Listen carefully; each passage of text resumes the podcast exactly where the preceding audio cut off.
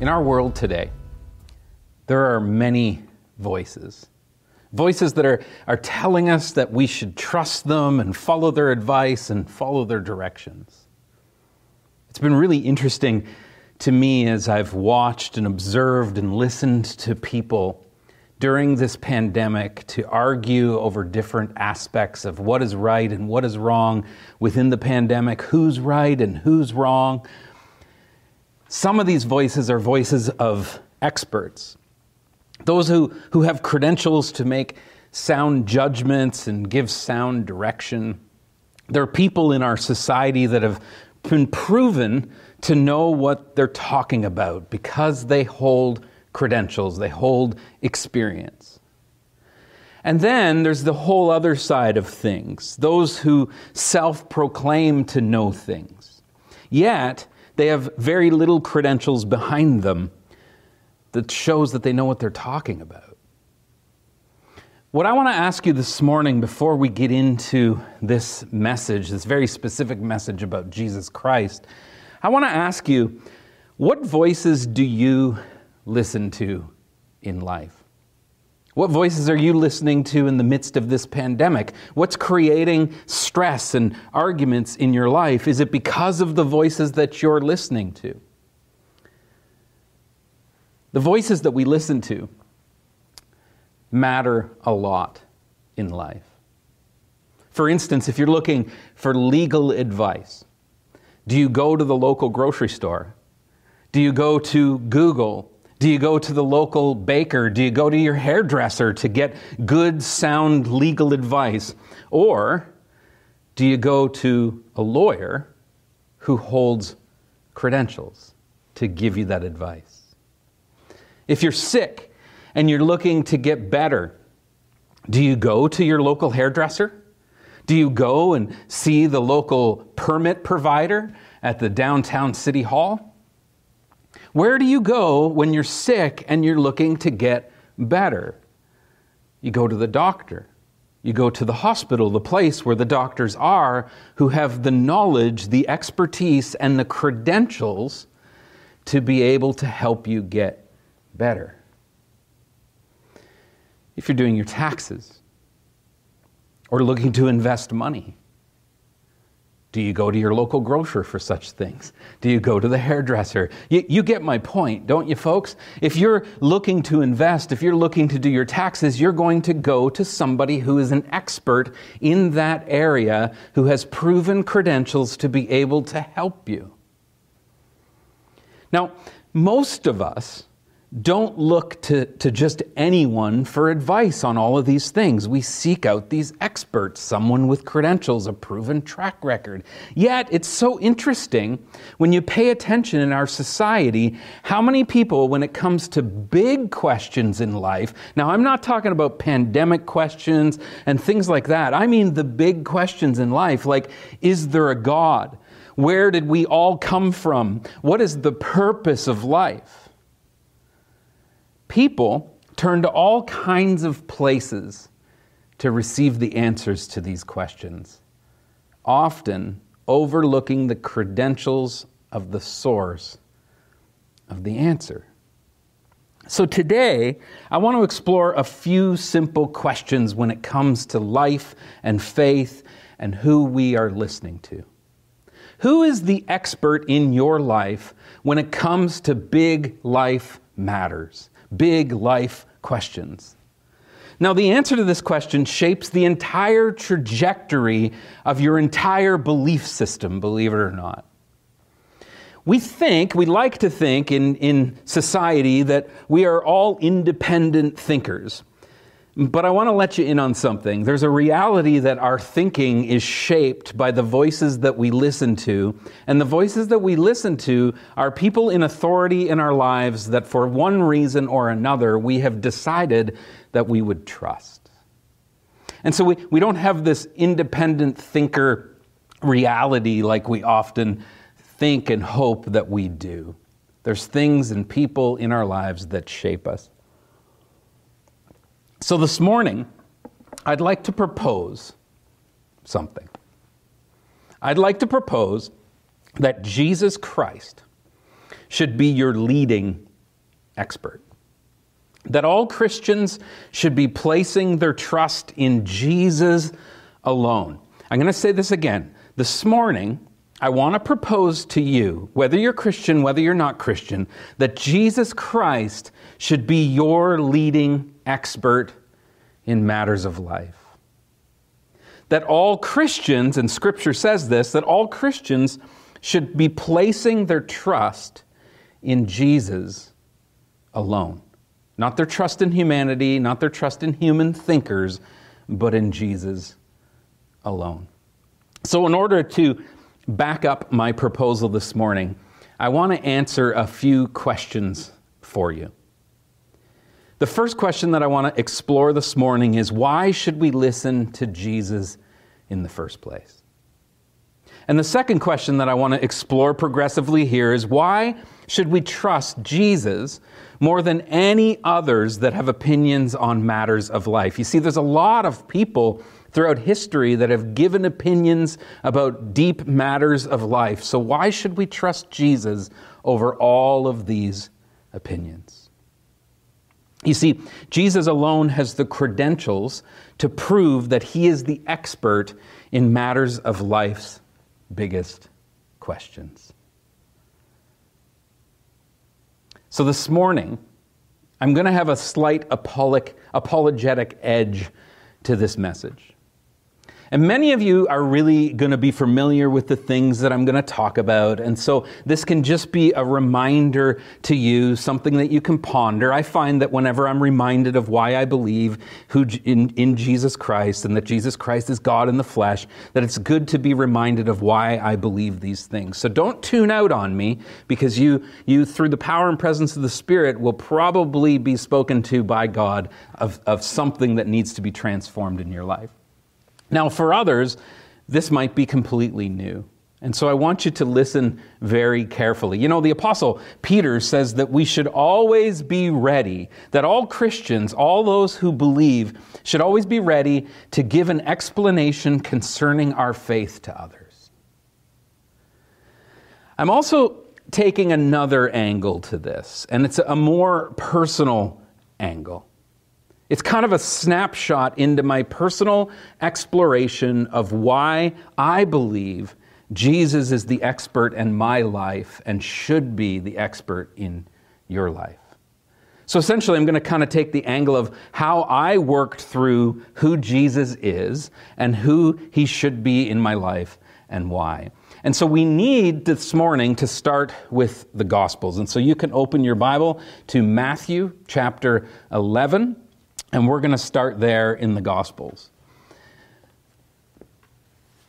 Jesus claims often in the Gospels to be in a position to answer life's biggest questions in a way that's actually quite unprecedented.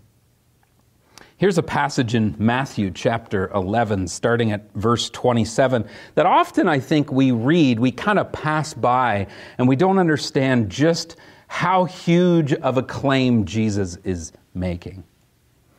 Jesus says this in chapter 11 of Matthew's Gospel in verse 27. He says, All things have been handed over to me by my Father. And no one knows the Son except the Father, and no one knows the Father except the Son, and anyone to whom the Son chooses to reveal him. He says, Then come to me, all you that are weary and carrying heavy burdens, and I will give you rest. Do you hear and understand what Jesus just said in this profound and important passage about himself? He says that all things, all things have been handed over to him or committed to him, some versions say, by God, by Yahweh. He's talking to Jews here. He says, All authority, all power, Jesus claims, has been given to him. And then he says something really, really interesting that I don't want you to miss. He says, No one truly knows God except him. So he's saying that he is actually the one who knows God, who knows Yahweh, and that he is the one who reveals Yahweh, who reveals God to us. Now, if you're a first century Palestinian Jew, this is absolutely crazy. It's absolutely crazy because he, he's talking to a group of monotheistic Jews. Monotheistic means only one God. Now, now there's probably some hyperbole in this statement because obviously Jesus believes in the Old Testament. So he believes that the people know some things about God, that there's progressive, what they call progressive revelation in the Old Testament. God is progressively revealing himself to his people. And so Jesus, I think, actually is making an overstatement here on purpose. He's pointing out that compared to what has been revealed about the Father to us, it's as though no one knows anything compared to him. In other words, he has this closeness that no one on this planet has to the Father.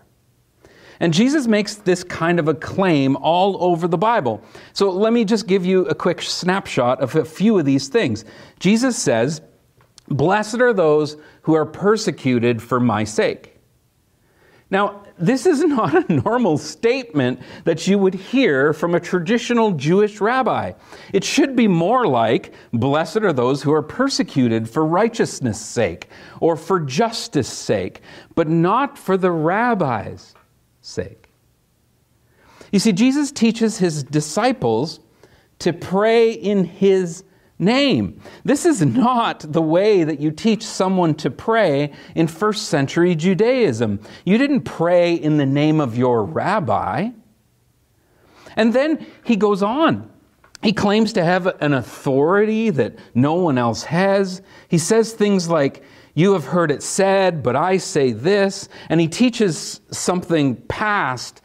He, he teaches something past what the Hebrew scriptures say such as comments like this You have heard it said, an eye for an eye. But I say, turn the other cheek, to love your enemies, to lay down your sword.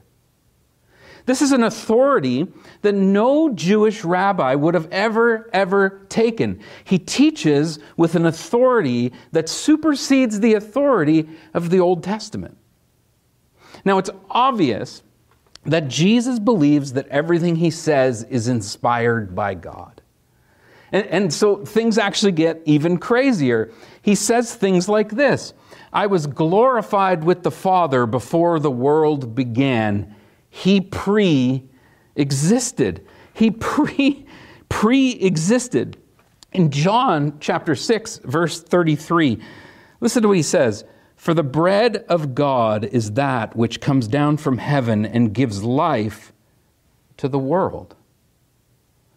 And Jesus claims to be the bread of life, that he is doing the will of the Father, that he presents himself as judge over all humanity. You see, even the Jews know that the only that only God is the judge of humanity. Listen to these things that Jesus is claiming of who he is. This is where we have to start. He says things like, I give life to whoever I choose, and the dead hear my voice.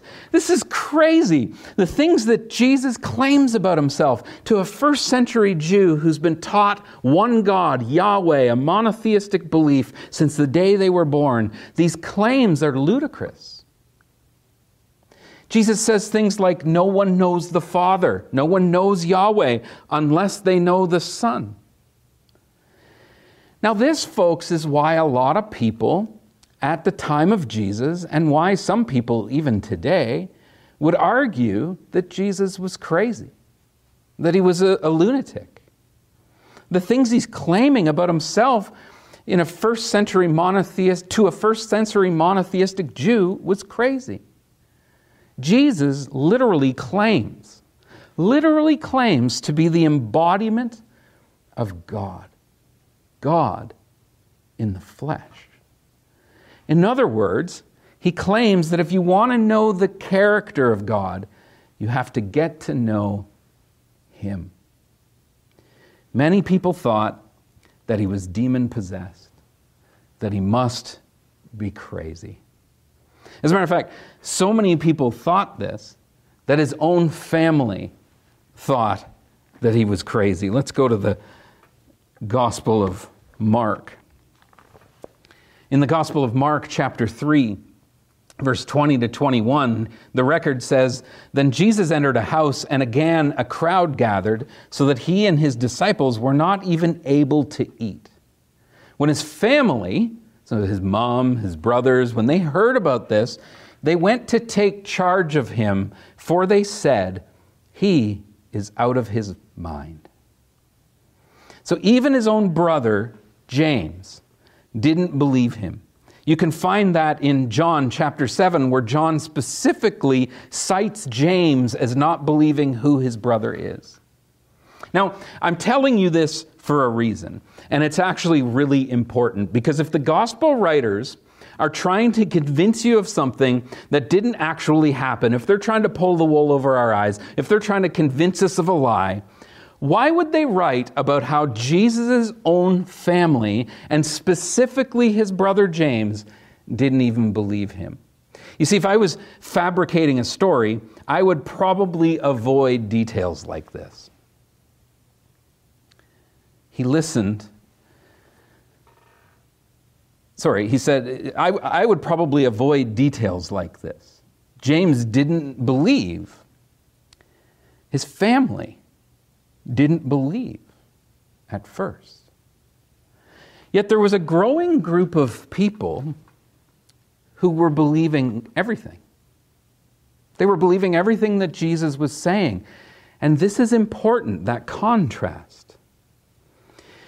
You can tell that they believed it because of how they retell the story.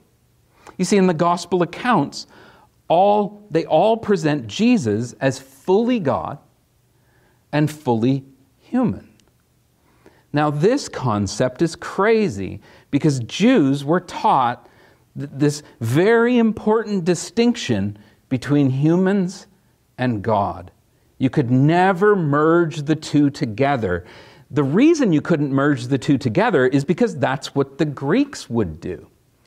And the Jews would do everything to not be like the pagans. And so they believed in this one God, Yahweh, and they didn't believe, they, they believed very distinctly that humanity and God were very separate entities. Now, this would have been hammered into them as a child, and, and we don't see any human beings as God in Jewish theology. God is God, He is the only God. Yet, in the Gospels, they tell the story of Jesus and they ascribe defi- divine titles to Him. They, they, they call Jesus God in the Gospels.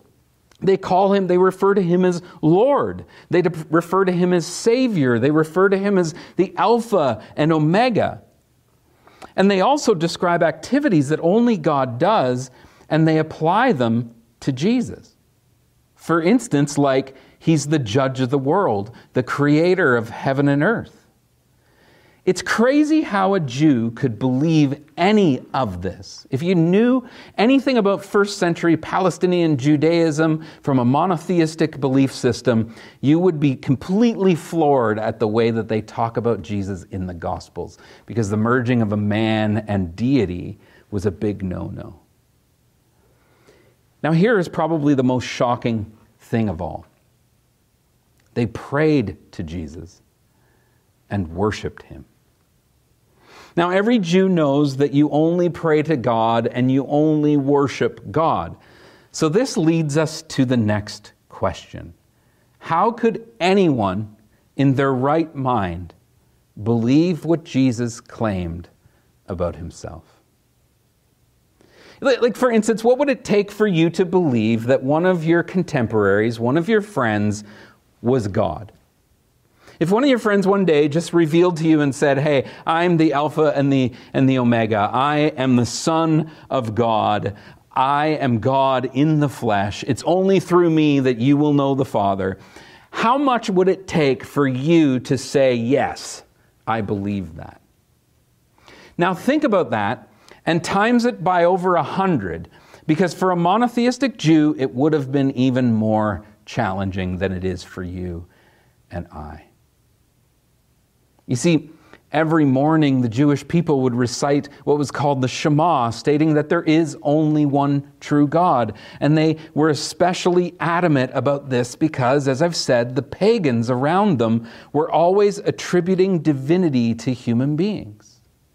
Emperors were often considered divine and would call the people to worship them. And many others with authority were, were calling themselves divine beings the one God only. No human being, to, to, a Jew, it's one God only. No human being can be a God with this main distinction. This is a main distinction of the Jewish faith, and it had been taught to them from the beginning. So, how could anyone in their right mind believe Jesus? Well, in the last 10 minutes or so, we're going to get into that. And it's a simple answer because of his credentials. They believed him because of his credentials. And there are four main credentials. So let's quickly go through these four main credentials. The first one is Jesus taught with unprecedented authority. In Matthew, in Matthew's gospel, at the end of the Sermon on the Mount, in chapter 7, verses 28 to 29, Listen to what he says. He says, Now, when Jesus had finished saying these things, the crowds were astonished at his teachings, for he taught them as one having authority and not as their scribes. The scribes were the normal teachers of the day, and Jesus taught differently. The Greek word that we translate here as authority is exousia. It's used in, as, as a command to be allegiance to someone.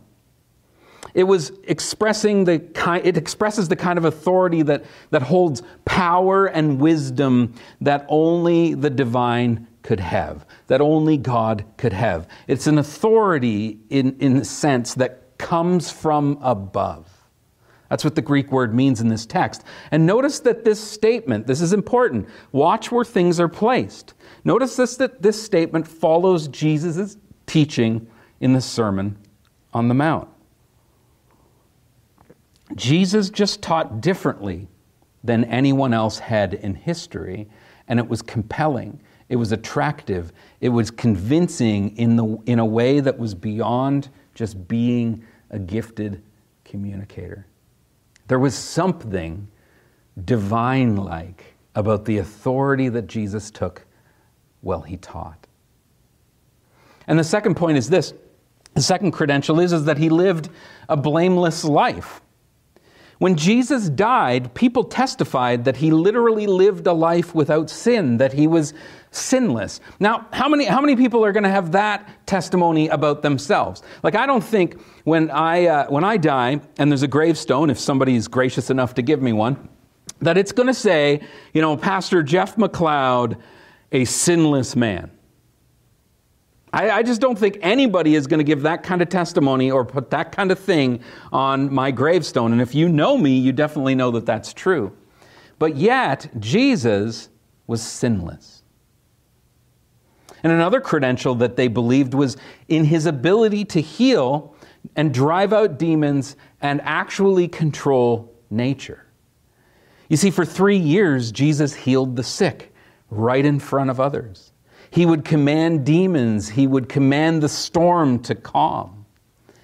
He even raised people from the dead. These were all things that no other rabbi had done. Now, the fourth, and I think the most convincing credential that Jesus has, is that he rose from the dead. Because Jesus made the claims that he did, the authorities felt threatened, and so they killed him. But Jesus didn't stay dead. This is the most important credential Jesus had. He conquered death. After his death, many turned away from him and kind of went back to their normal Jewish lives until they found out he wasn't actually dead. This is the main difference, folks, between Christianity and all other religions. Our God, our leader, the one we worship, is alive. Listen to what Paul says about this in 1 Corinthians. In 1 Corinthians chapter 15, starting at verse 3, Paul, testifying about the resurrection, says this For I handed on to you as of first importance what I in turn had received that Christ died for our sins in accordance with the Scriptures, and that he was buried, and that he was raised on the third day in accordance with the Scriptures, and that he appeared to Cephas, then to the twelve. Then he appeared to more than 500 brothers and sisters at one time, most of them who are still alive, though some have died. Then he appeared to James, then to all the apostles. Last of all, to one untimely born, he also appeared to me. For all that Paul Paul wrote this passage about 20 years after Jesus was crucified in the early 50s most scholars think. And when it comes to doing history, to have good uh, historical evidence, this is actually considered to be right on top of the time that it happened. Something that was written this close to the event is good historical evidence that it truly happened. And you've also got to understand that there is early historical evidence of the death of Jesus and the resurrection of Jesus and the workings and the transformation of this early church community in extra biblical historical records as well. That means records outside of the Bible that are as early as the writings of Paul.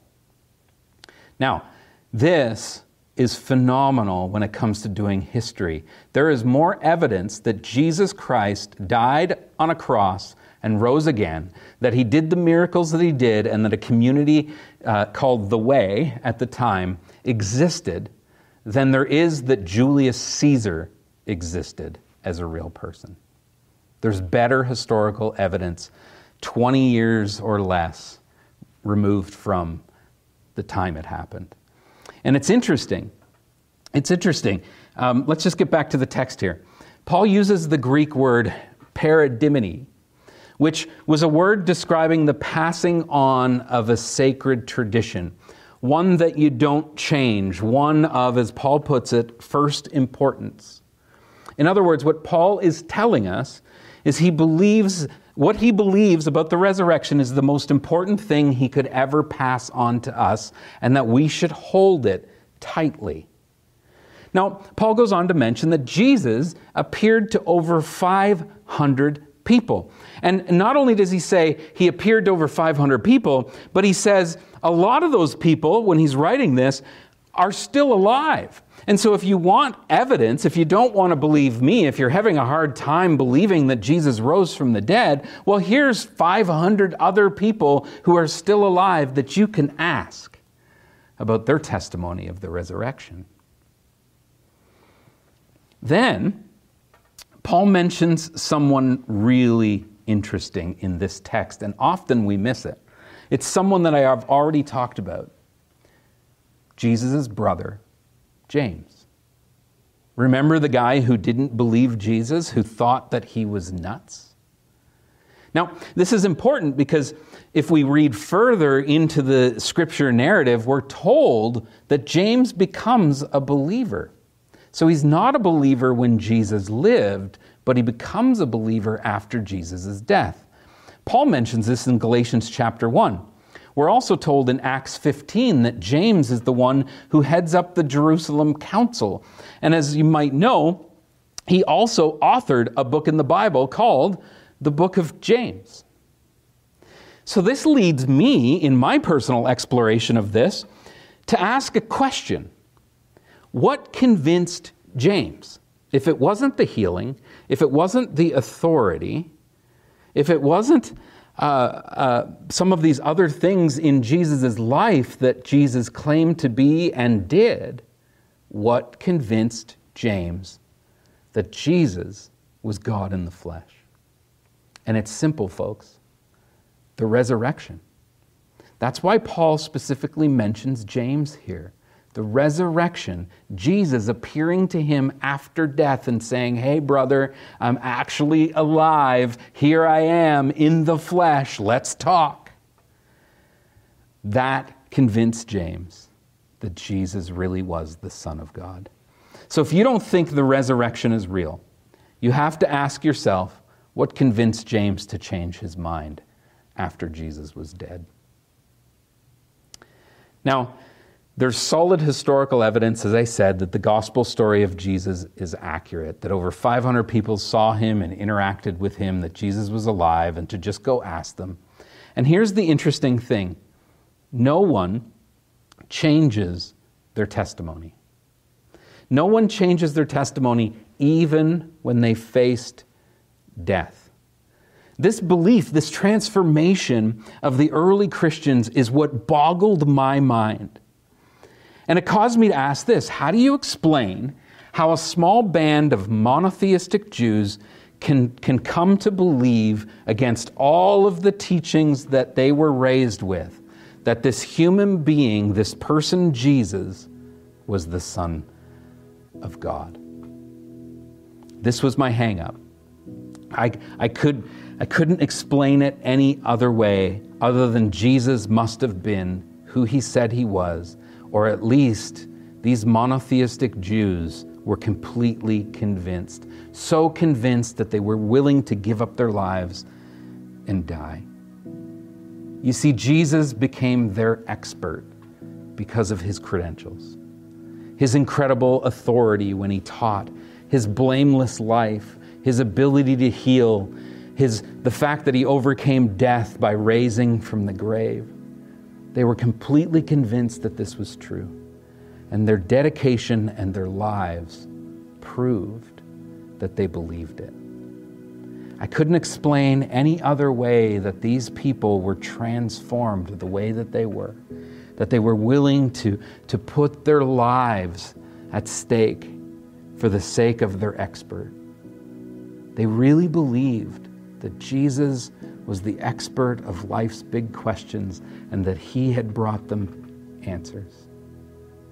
And so I ask myself every day does my life show that I'm convinced that Jesus was God in the flesh? Am I as convinced as the early church that giving up everything is worth it? And the question I ask myself, and I want you to ask this question to yourself too does my life show the evidence that I believe the way that they believed? Because if Jesus really was God, then I would be wise to make him the thing of first importance in my life, the expert that I listen to and filter all other things through. So ask yourself this question as you evaluate your life is the voice of Jesus the expert that you're listening to?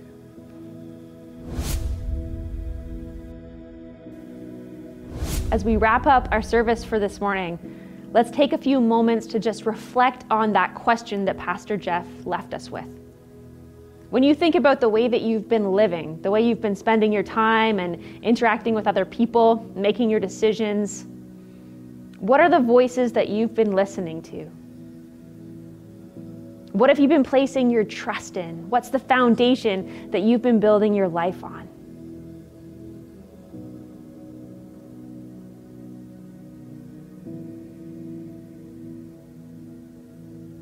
And what would it look like for you to reorient your life to put Jesus at the center? To let Him be the one that you're trusting to let Him be the one who's guiding your decision making every day.